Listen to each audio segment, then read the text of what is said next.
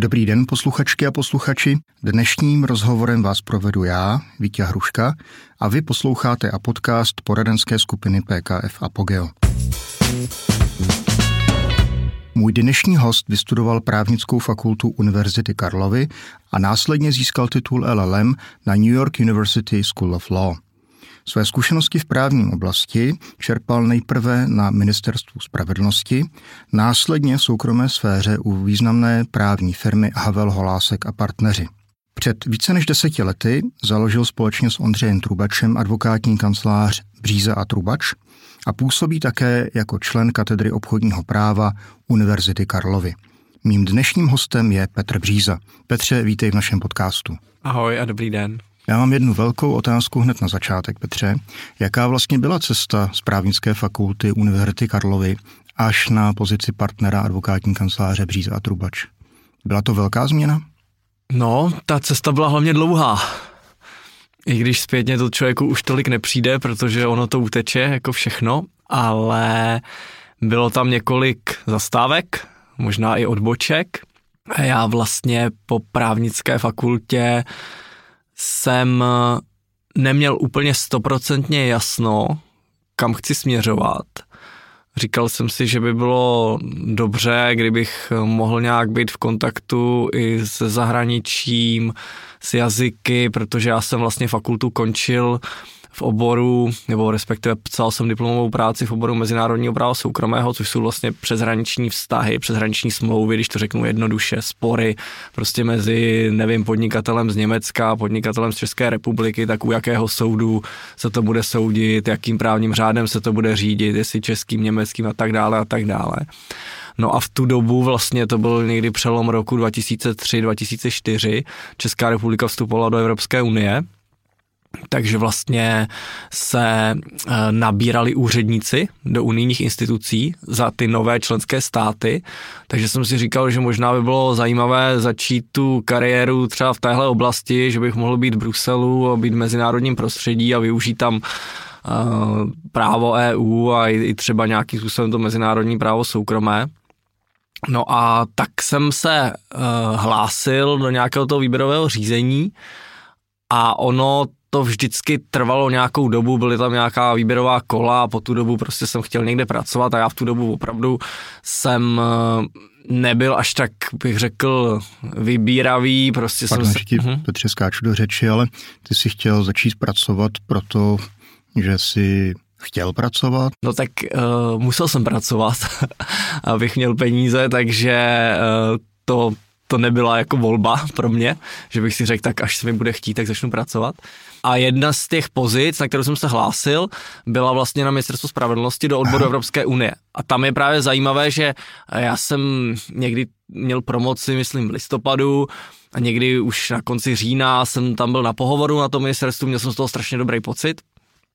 Byla tam eh, taková vlastně sympatická ředitelka odboru, mladý člověk, i z vedoucí, dobře jsme si popovídali a nevyšlo to, protože jsem se tam nedostal. No a uplynuly asi dva měsíce a já jsem viděl, že ten inzerát je znova. A já jsem si říkal, no tak, že bych to zkusil ještě jednou, protože já vím, že to je asi divný, já neznám, vlastně nikdy jsem neslyšel o žádném člověku, který by se jako dvakrát hlásil na to samé místo potom, co ho tam poprvé nevzali, ale já jsem nad tím tak jako přemýšlel a říkal jsem si, tak měl jsem z toho docela dobrý pocit, já vlastně nevím, proč to nevyšlo. Hmm. Víš, co jsem udělal? Já jsem prostě zvedl telefon a zavolal jsem na ten odbor, jakože bych se tam chtěl přihlásit znova, ale že nevím, jestli to má vůbec cenu, tak jestli mi můžou říct, jestli má jako cenu, abych přišel, už mě jednou Rozumím. viděli.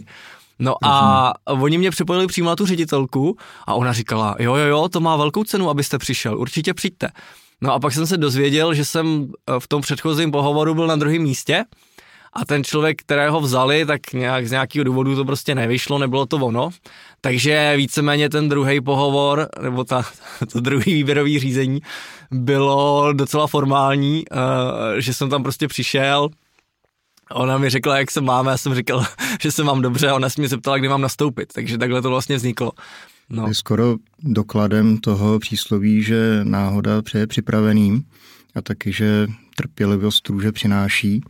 Možná, že ale nejvýstižnější je to, že když člověk něco chce, tak by si to prostě měl být schopen vzít. Je to tak? No tak každopádně je dobře, že to tak dopadlo, ne? Jo, jo, určitě. To ministerstvo byl skvělý start. Já jsem tam poznal spoustu lidí a vlastně i kontaktů, které mám do dneška. A byla to opravdu příležitost dělat vlastně v angličtině. Jezdil jsem do toho Bruselu, protože tam vlastně uh, za Českou republiku ty ministerští úředníci jezdí sjednávat ty unijní předpisy v těch daných oblastech, takže jsem co měsíc byl v Bruselu, někdy v Lucemburku a vlastně i jsem měl štěstí, že uh, vlastně ta ředitelka šla eh, na mateřskou, a já jsem se velmi rychle v tom odboru, vlastně po tři čtvrtě roce jsem se stal vedoucím oddělení a pak po dalším asi roce jsem vlastně byl pověřený ředitel odboru po dobu vlastně její mateřský, uh, mateřské dovolené. No a takže si dovedeš představit, jak to asi vypadalo na ministerstvu, když nějakých 26, nebo ani ne možná, nějak takhle to bylo 26 let, jsem uh, byl ředitelem odboru, tak jsem vždycky někam přišel a koukali na mě, říkali, co tady dělá tomto ucho, jako kdo to je. A, takže to byla zase škola toho, aby člověk nějakým způsobem uh, si získal autoritu a respekt a ze zřejním to skutečně nešlo. Takže prostě jsem měl někdy pocit, že se musím snažit asi trochu víc, než, eh, než někteří ty moji kolegové, ale škola to byla vynikající, protože jsem se dostal pak těm těch pozicích k ministrovi a, a vlastně jsem se účastnil těch jednání vlastně třeba s ministrama z cizích zemí, takže to bylo jako úžasný. Jak se na tebe vlastně dívali tví noví kolegové, jak se na tebe dívali jako na příchozího z státní zprávy? tu dobu, kdy jsem tam přicházel, tak uh, už jsem nebyl taková výjimka. Už tam měli uh, několik málo jedinců, kteří prošli podobnou cestou. A mě by zajímalo, když jsi se teda potom opravdu k té velké právní firmě přidal, jaká tam pro tebe byla největší změna. Protože moje představa je, že přece jenom ministerstvo ještě i když je to tedy v období předsednictví, kdy se těch věcí děje opravdu hodně, tak přece jenom ve srovnání s tou soukromou právní firmou mi připadá, že pořád je to trošku jiný rytmus.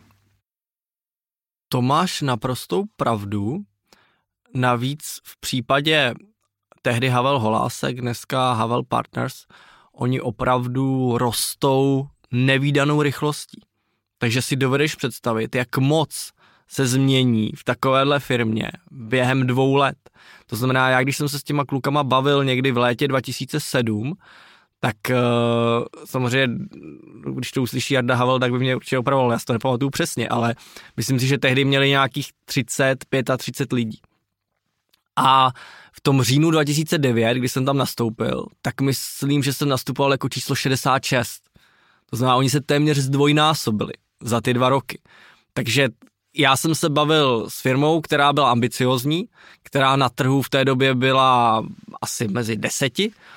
A přicházel jsem do firmy, která byla druhá, dýchala na záda PRK a pro toho Jardu to byla velká ambice být první na tom trhu, takže to byla skutečně velmi dynamicky, velmi ostře rostoucí eh, právní firma. A změna to byla velká, přece jenom to tempo a ta intenzita v té uh, advokátní kanceláři je ještě výraznější, než na co, než co bylo to moje, uh, moje ministerské tempo. Takže to změna byla a zároveň já jsem vždycky měl i různé publikační aktivity, akademické nebo poloakademické aktivity, takže mě hodně času brala příprava nějakých článků a podobné záležitosti.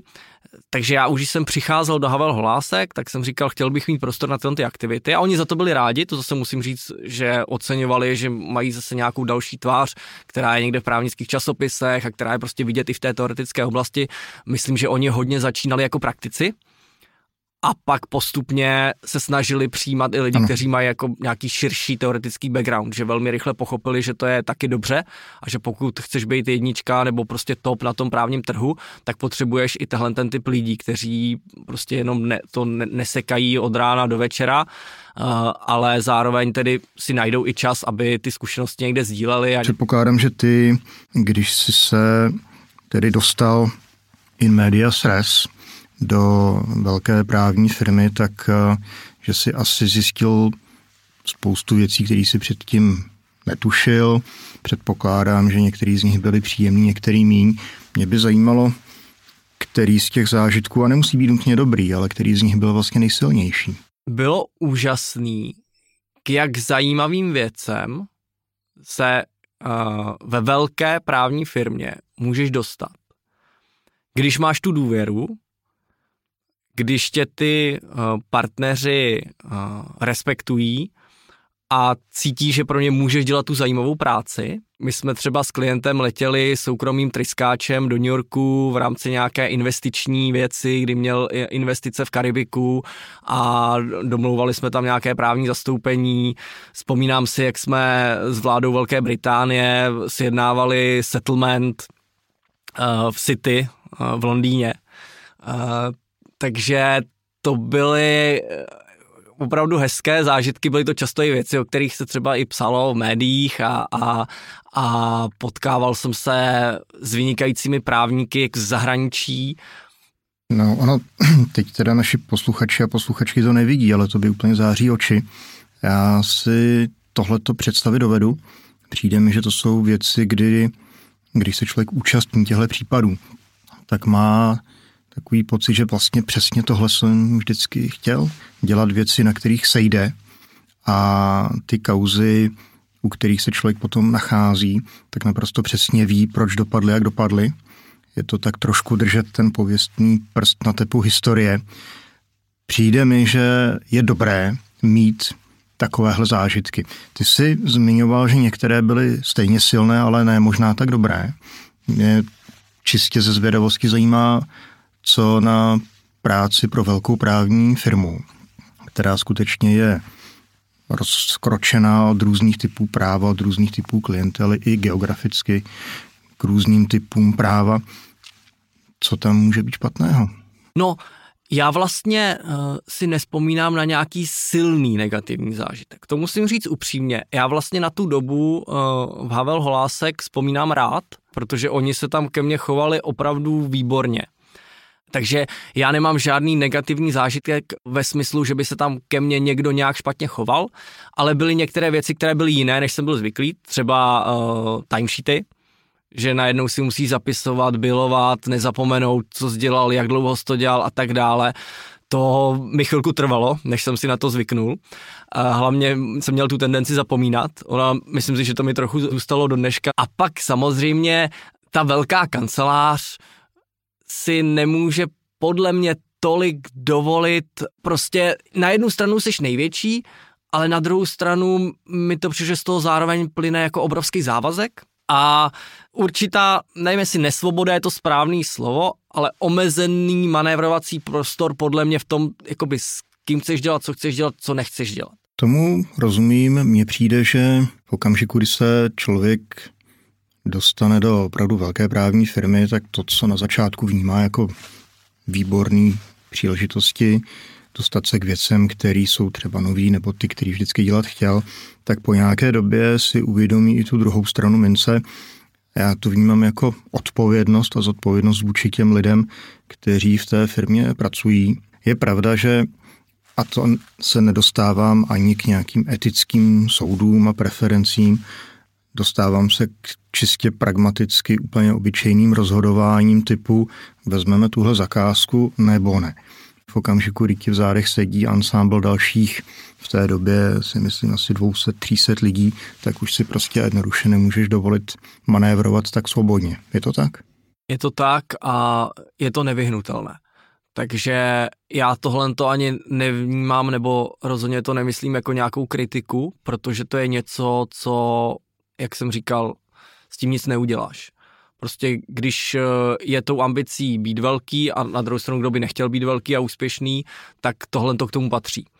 A určitě eh, tohle to jsem vnímal jako věc, která samozřejmě je nějakým omezením, ale nebylo to důvodem, proč bych eh, z Havel Holásek odcházel.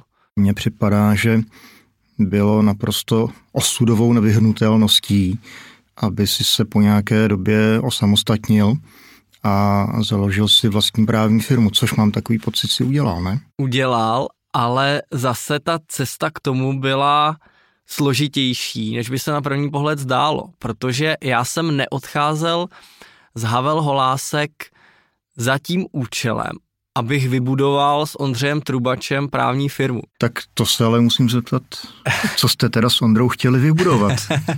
no, ono v první chvíli tam u toho vůbec nebyl Ondřej Trubač, totiž moje myšlenka odejít z Havel Holásek byla na něm absolutně nezávislá.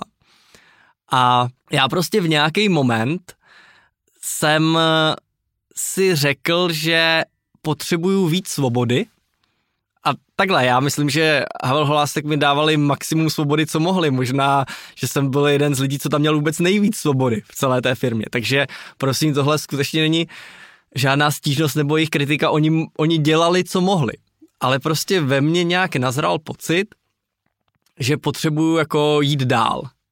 A ta firma byla obrovská a já jsem věděl, že ať už tam porostu jakýmkoliv způsobem, a tehdy jsem byl nějaký senior advokát a, a to tím, že jsem měl ten zkrácený úvazek, tak vlastně jsem to jako akceptoval, že, že nejsem na nějakým jako partnerským tom, ale asi bych možná pak i byl, ale věděl jsem, že pořád budu jeden z několika desítek, že ta, jak, jak jsem ti říkal, ta firma je prostě největší a, a, a to zároveň přináší mnoha omezení a já nikdy nebudu ten, který by to kormidlo, nebo byl ten hlavní u toho kormidla, takže budu vždycky jenom taková částečka v obřím celku a já jsem prostě cítil, že potřebuju být ještě víc svým pánem.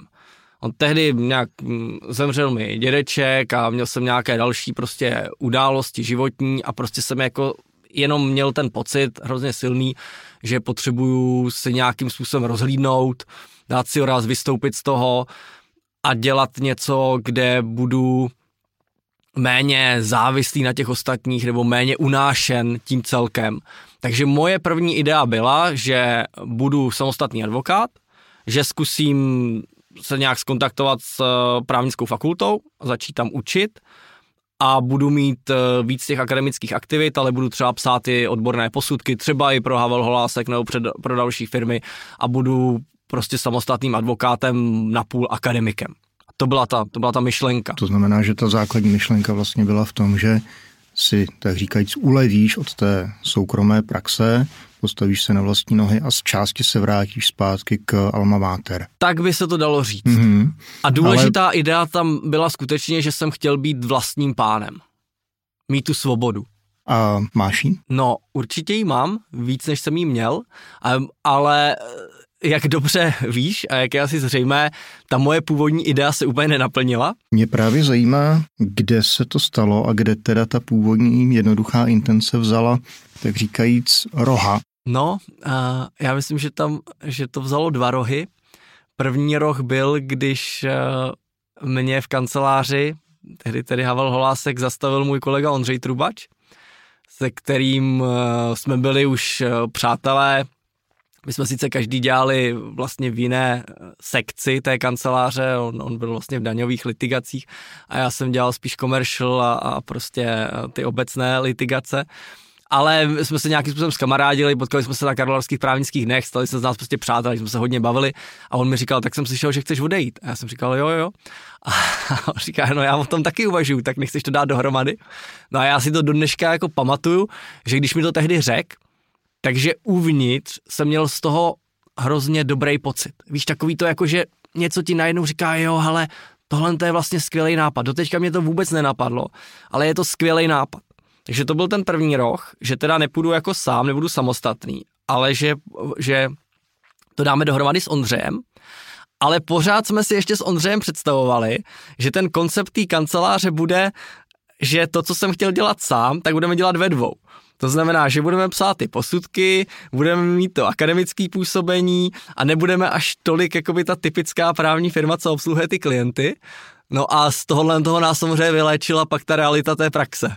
Že jako to, že budeš někde čekat na to, až ti někdo dá nějaký posudek, anebo že by tě snad mohlo uživit, nebo nějakým významnějším způsobem uživit to, že, že někde něco odpřednášíš, nebo někam napíšeš nějaký článek, tak to jsme velmi rychle pochopili, že takhle to teda nejde.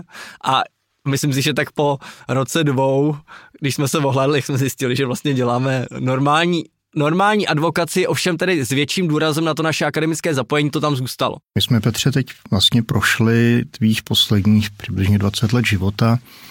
Byl by si schopen říct s tím, co dneska vidíš, čím si tehdy někdy kolem toho roku 2000-2004, když si odcházel z na UK, čím si vlastně tehdy chtěl být?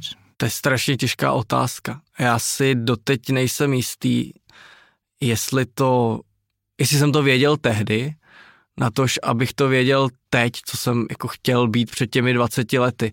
Až později jsem slyšel dobrou radu, že uh, když nevíš, co chceš, tak se soustřeď na to, abys nedělal to, co nechceš, protože většinou je jednodušší vědět, co nechceš. A když nebudeš dělat to, co nechceš, tak se velmi snadno dostaneš přirozeně k tomu, co vlastně dělat chceš. A jako je to fantastická věc, to radím každému, kdo neví kudy kam, nebo má pocit, že si není jistý, jestli ten svůj potenciál vlastně využívá naplno, tak jenom v životě říkejte věc, ne věcem, který nechcete. A ono vás to postupně dopostrká do do té pozice, ve které budete dělat to, co chcete. Děkuji za odpověď na tu velmi, velmi těžkou otázku. Já teď úplně odbočím. Ty jsi se v roce 2016 stal inovativním právníkem roku. Mohl bys si našim posluchačkám a posluchačům přiblížit, jak to vlastně vypadá, když se inovuje v právu? Tak eh, v tom roce 2016 jsem tu cenu dostal společně i s Ondřejem. A myslím si, že ta cena vlastně byla pro kancelář Bříza Trubač. A pokud si to správně pamatuju, tak tím důvodem, proč jsme to dostali, byla naše komunikace na venek a vůbec prezentace kanceláře. Protože vem si, že když jsme v roce 2013 tu firmu zakládali, tak eh, já nevím, jestli jsme byli úplně první, ale rozhodně jsme před těmi deseti lety byli jednou z prvních advokátních kanceláří, která měla svůj facebookový profil. A nejenom, že měla svůj facebookový profil, ona na něj skutečně i něco dávala. A bylo to třeba někdy i něco, co někoho zaujalo, nebo se u toho třeba i zasmal. Takže my jsme trošku probořili takové to tabu mm, rigidity a formalismu a, a, a obří serióznosti těch advokátních kanceláří a nabídli jsme našim potenciálním klientům a obchodním partnerům prostě pohled trošku reálnější na to, jak fungujeme. Dneska už je to úplně normální, dneska ty nejenom Facebooky, LinkedIny, eh, Twittery, hmm. i, i Instagramy mají advokátní kanceláře a ty sociální sítě jsou vlastně nepominutelnou součástí jejich života. Ale my jsme si, myslím, byli průkopníci tady v tom. To znamená vysvětlit nejenom odborné, ale i laické veřejnosti, co vlastně taková právní firma dělá. Přijde mi, že v tomhle jste odvedli ohromný kus práce, nejenom ty s eh, Ondrou Trubačem, ale samozřejmě i vaši kolegové a kolegyně. Mě by zajímalo, jak jste si je vlastně vybírali. Předpokládám, že minimálně v té první fázi to asi nebylo úplně o tom, že by za vámi chtěli chodit lidé, kteří budou pracovat právní firmě Blíza Trubač a nikde jinde. To máš určitě pravdu. S námi začínal nejdříve student. Bylo to nějaké doporučení od někoho z našich kolegů, takže takhle jsme se s ním potkali. Ty studenti asi v tomhle tom nejsou tak nároční a hlavně tam mohlo být zajímavé to, že se účastníte něčeho nového, něco, co vzniká. Což má taky svoji atraktivitu, takže tohle to pomohlo si myslím pro nábor těch prvních lidí, protože uh, následně jsme měli asi po měsíci a půl koncipienta, a tam si myslím také, že tím hlavním argumentem pro něj bylo, jo, tohle je zajímavý, tady vzniká nový projekt a měli jsme i výhodu s Ondřejem, že jsme byli jako osoby nějakým způsobem známí. To znamená, ta kancelář jako taková byla neznámá, ale ti dva, co ji zakládali, tak už nějaké jméno na tom právním trhu a právě i díky tomu akademickému působení, tak i mezi studenty a mladými lidmi, tak jsme prostě nějaké jméno měli. To byly začátky, pak eh, se k nám přidávali lidi, kteří buď to nás znali z nějakého předchozího společného působení nebo zase přes nějakého známého. No a pak už jsme se dostali do fáze, že ta kancelář měla docela dobrý zvuk. Musím říct, že, a to říkám zcela objektivně, že zvlášť těch prvních dvou, třech letech to naše jméno navenek, ten náš mediální obraz byl mnohem lepší než ta realita, co se týče šíře klientely. Mně přijde, že dneska už je možná na pořadu dne otázka, Petře Bříze a Trubač, je to ještě střední nebo malá právní firma, která ti dává tu svobodu, za kterou jsi kdysi šel? Je to otázka, kterou si sám kladu často. Já si totiž po těch letech myslím, že tu svobodu ti nikdo a nic nedá.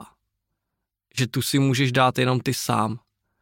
Že ta svoboda je vlastně stav vnitřního nastavení, nějakého mindsetu. Že ty události kolem a to, co se ti v životě podařilo a nepodařilo, tě můžou dovést k tomu, že pochopíš, že to máš jako někde vlastně uvnitř sebe. Protože já se můžu cítit nesvobodný i v té mojí současné firmě, když se prostě dostanu do toho kolečka, když uh, zapomeneš, uh, dostaneš se prostě do běhu věcí, nemáš ten odstup, tak se můžu cítit velmi nesvobodný ve své vlastní firmě. A zrovna tak si myslím, že se člověk může cítit svobodný ve velkém korporátu, když prostě si zachová to svoje vnitřní nastavení. Takže já už eh, nehledám tu svobodu někde venku, ale snaž, nebo snažím se. Samozřejmě je to tak, že vždycky se zase dostaneš, stane se ti nějaká situace, zapomeneme se, to je jasné. To je takový věčný, to je celoživotní cesta, že jo? Ale, ale ta moje zkušenost je, že žádná práce jako sama o sobě mi tu svobodu nedá. Že to je to moje vnitřní nastavení, s jakým tu práci budu dělat. Rozumím. Když se díváš na kolegyně a kolegy, se kterými se teď eh, potkáváš, myslíš si, že oni přispívají k tomu, že jsi vlastně celkem spokojený člověk? Já myslím, že přispívají hodně. Děkuji za tu otázku, protože ty tím narážíš na, bych řekl, podstatu naší kanceláře. Já jsem měl v uplynulém období čas a příležitost přemýšlet co je vlastně typické pro bříza trubač. Já vlastně v loňském roce ono se to moc neví, protože u těch velkých projektů jsem eh, se s tím ani nějak moc nešířil, ale vzal jsem si prostě takový sabbatical, asi šestiměsíční, který spočíval v tom, že z velkých projektů jsem nevystoupil, ale uh, přenechal jsem v kanceláři veškeré tu operativu, organizační věci a mnoha klientům jsem to i řekl, takže jsem měl takový volnější režim a dopisoval jsem tam nějakou knihu a zároveň jsem měl i víc příležitosti o té kanceláři přemýšlet. A já si myslím, že to, co je největším definičním znakem Bříza Trubač, tak je právě ta atmosféra na tom pracovišti, ty vztahy. My si myslím, že děláme opravdu super kvalitní právní práci a že tam máme strašně chytrý lidi. Ale já objektivně akceptuji, že jsou další kanceláře na trhu, kde mají taky strašně chytrý lidi a kde se dělá velmi kvalitní práce. Ale Bříza Trubač je zároveň opravdu velký důraz na to, aby, jak vždycky hezky říká Ondřej Trubač, aby jsme tam měli lidi, se kterými rádi půjdeme i na to pivo. To znamená, ty vztahy, ty přátelské vztahy, to je esence Bříza Trubač a to je něco, co bych chtěl zachovat. Jsme probírali to, čím čím jsi byl mě by zajímalo, čím vlastně chceš být teď. Ty seš eh, partnerem poměrně dobré, zavedené, stabilní právní firmy, která je respektovaná, která už si do značné míry žije vlastním životem, minimálně do té míry, že když se na šest měsíců tak trošku vzdálíš, tak ta firma dokáže žít i bez tebe, což si myslím, že je jedno z těch největších zadosti učinění, který partner může od vlastní firmy dostat. Čím by si chtěl být dál? Hezky si to schrnul. Ono, my jsme k Bříza Trubač se od začátku s Ondřejem chovali jako ke svému dítěti. A my jsme se k němu opravdu chovali jako k dítěti. I v tom smyslu přebírání té odpovědnosti. A někdy i v tom ohledu, že jsme si až moc brali všechno to, co se tam děje. A pro mě ten sabatikl byl vlastně skutečně emancipačním zážitkem na obě dvě strany, že já jsem viděl, jak ty si hezky uh, řekl, že ta firma se nezhroutí, když odstoupím a ti lidi zároveň také viděli, že jsou schopní se s tím vypořádávat uh, prostě i beze mě. A možná to viděli i dřív, ještě než jsem si toho všiml já. Takže tohle to bylo pro mě uh, hrozně důležitý a pro tu budoucnost vždycky bych chtěl nějakým způsobem být z Bříza Trubač propojený. To znamená, já hodně přemýšlím o tom, jaká bude budoucnost, takže i proto říkal, jestli bys neměl lehčí otázku, protože skutečně se v tom ptáš na dřeň, prostě kladeš mi otázku, která mi běží hlavou, dejme tomu poslední rok, třeba i od toho sabatiklu, kudy dál, kam dál. A já jsem rád, když vidím, že tam máme mladé, šikovné kolegyně, kolegy, kteří rostou, a kteří skutečně jsou schopni vést na vynikající úrovni ty právní případy i bez tebe. A že teda ta firma skutečně už není bříza a trubač, ale je to bříza trubač. A v tom je to skvělé a to mi dělá radost a já uh, cítím, že ta moje přidaná hodnota v tuhle tu chvíli je zejména v tom, abych nějakým způsobem předával ty zkušenosti těm lidem kolem a mě i tím, jak mě baví učit a mám i ten vztah k té teorii, jak jsme se bavili, tak jsem si právě říkal, že bych se mohl víc i věnovat tomu vzdělávání vlastně těch kolegů. Jakože je paradoxní, že chodím přednášet na fakultu a, a soudce na justiční akademii a advokáty a advokátní komoře a já jsem vlastně v kanceláři, jestli jsem dvakrát tam na nějaké téma hovořil, ale spíš jako nějakých interních postupů, jak se píší podání a tak v nějakých menších skupinkách. Ale vlastně jsem si říkal, sakra, tak eh, já tady mám už, dejme tomu 16 právníků a mám tu příležitost, abych s nima se dělil o ty praktické i teoretické zkušenosti. Takže tohle to bych určitě chtěl a do budoucna se nebráním ani myšlence nějaké formy nějakého veřejného zapojení. V nějakém horizontu si dovedu představit, nevím, i třeba jít i do justice, nebo se možná vrátit do veřejné sféry na nějakou dobu. Ale eh, každopádně bych chtěl v Říza Trubač vždycky zachovat nějaký podíl, třeba minoritní, a přispívat k tomu, aby ta kancelář byla úspěšná a aby byla pořád taková, jaká je. Mně připadá, že v tomhle jste si s eh, Ondrou Trubačem, který byl v jednom z těch našich předchozích podcastů vlastně velmi blízcí. On krom toho, že se angažuje velmi intenzivně v eh, právní firmě Bříza Trubač, tak eh, má samozřejmě spoustu dalších svých soukromých aktivit a jedna z nich je SAT a studenti na právnické fakultě když ty je popisuješ, tak o nich vlastně taky tak trošku mluvíš jako o stromech, který rostou, který je potřeba opečovávat, občas možná prohříznout, proškolit. Není to podobná ambice, že ty vlastně chceš, aby něco rostlo, aby něco vznikalo? Nejseš Možná. ty tak trošku sadař? Dělá mi to radost, když vidím ten zájem lidí o ten obor a o to vzdělávání. Hrozně mě baví na té fakultě ty diskuze. Já musím říct, že eh, nejoblíbenější můj typ výuky je seminářová výuka.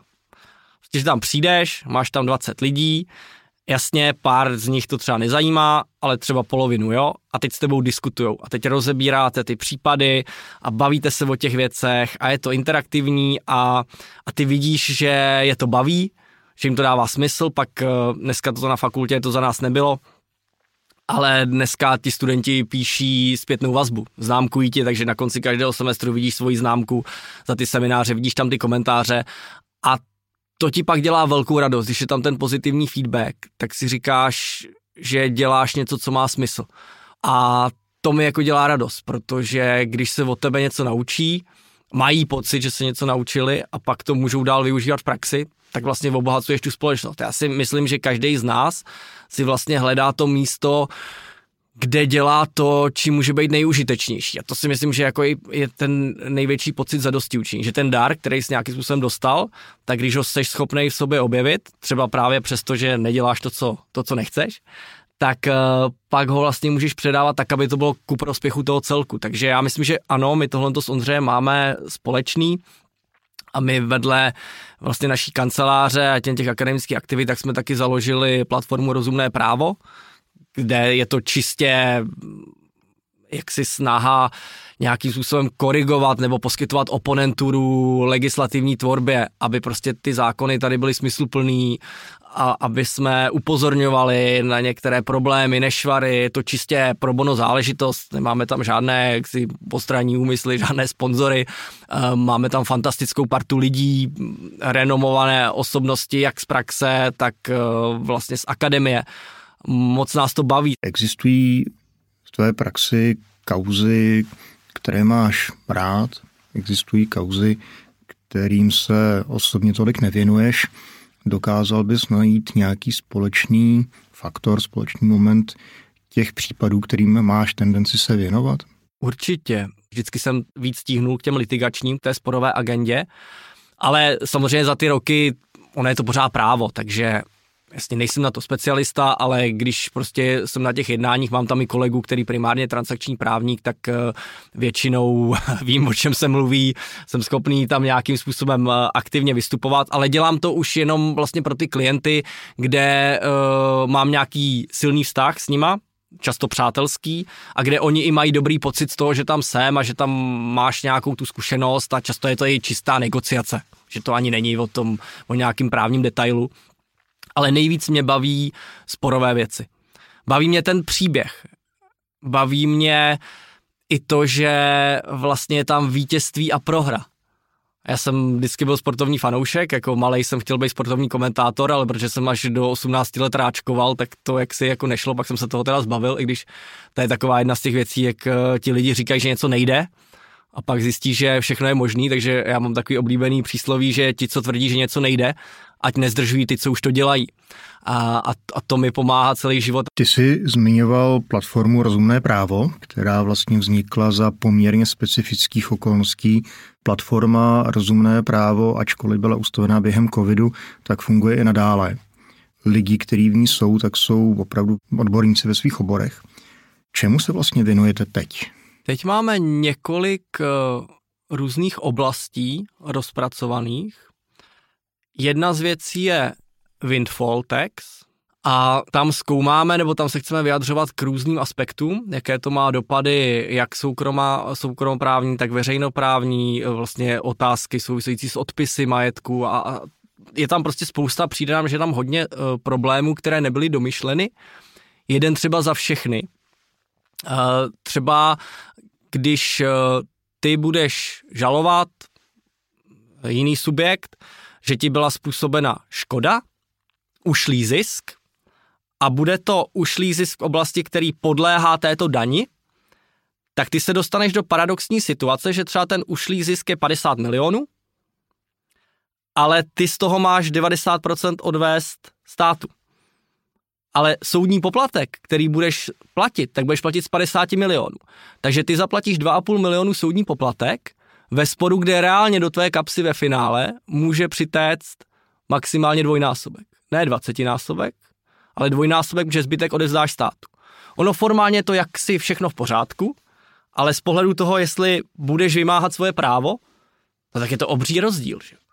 A to je jenom příklad jeden za všechny ze soukromé oblasti, pak jsou tam různé věci investiční, odpisové, jak se to počítá, že jo. My e, nutně nehledáme vždycky jednomyslnou schodu, ale hledáme širokou schodu. To znamená, když třeba z těch, eh, teď je nás tam asi 13, ale třeba aktivně se účastní nějakých 10-11 lidí, tak když třeba čtyři řeknou, že se jim to nezdá, tak to stanovisko prostě nevíde.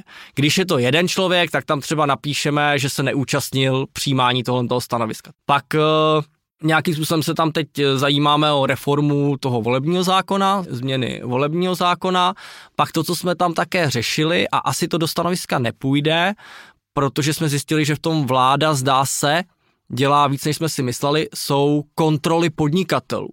Protože uh, dneska, a možná to také u svých klientů vidíte, uh, je hrozně moc úřadů, hrozně moc zákonů, podle kterých se mohou ti podnikatelé kontrolovat, takže tím může přijít Česká obchodní inspekce, zemědělská inspekce, hygiena, finanční úřad, drážní úřad, já myslím, že to asi 46 úřadů a asi 200 předpisů, No a my jsme zjistili, když jsme se o to zajímali více, že ministerstvo průmyslu a obchodu ještě za předchozí vlády právě z, uh, začalo iniciativu, myslím ve spojení ještě se Svazem průmyslu a dopravy hospodářskou komorou, nevím, nechci, abych na někoho nezapomněl, že skutečně chtějí změnu zákona o kontrole a že by se měl dát nějaký maximální počet kontrol, že by měl být nějaký kalendář kontrol, že by se mělo i zhodno, vyhodnocovat, jestli ty kontroly dopadly dobře nebo tam byla nějaká zjištění, aby skutečně se do toho dal nějaký systém, aby ta zátěž byla rovnoměrná a nebyla nepřiměřená. Já jsem přesvědčen, že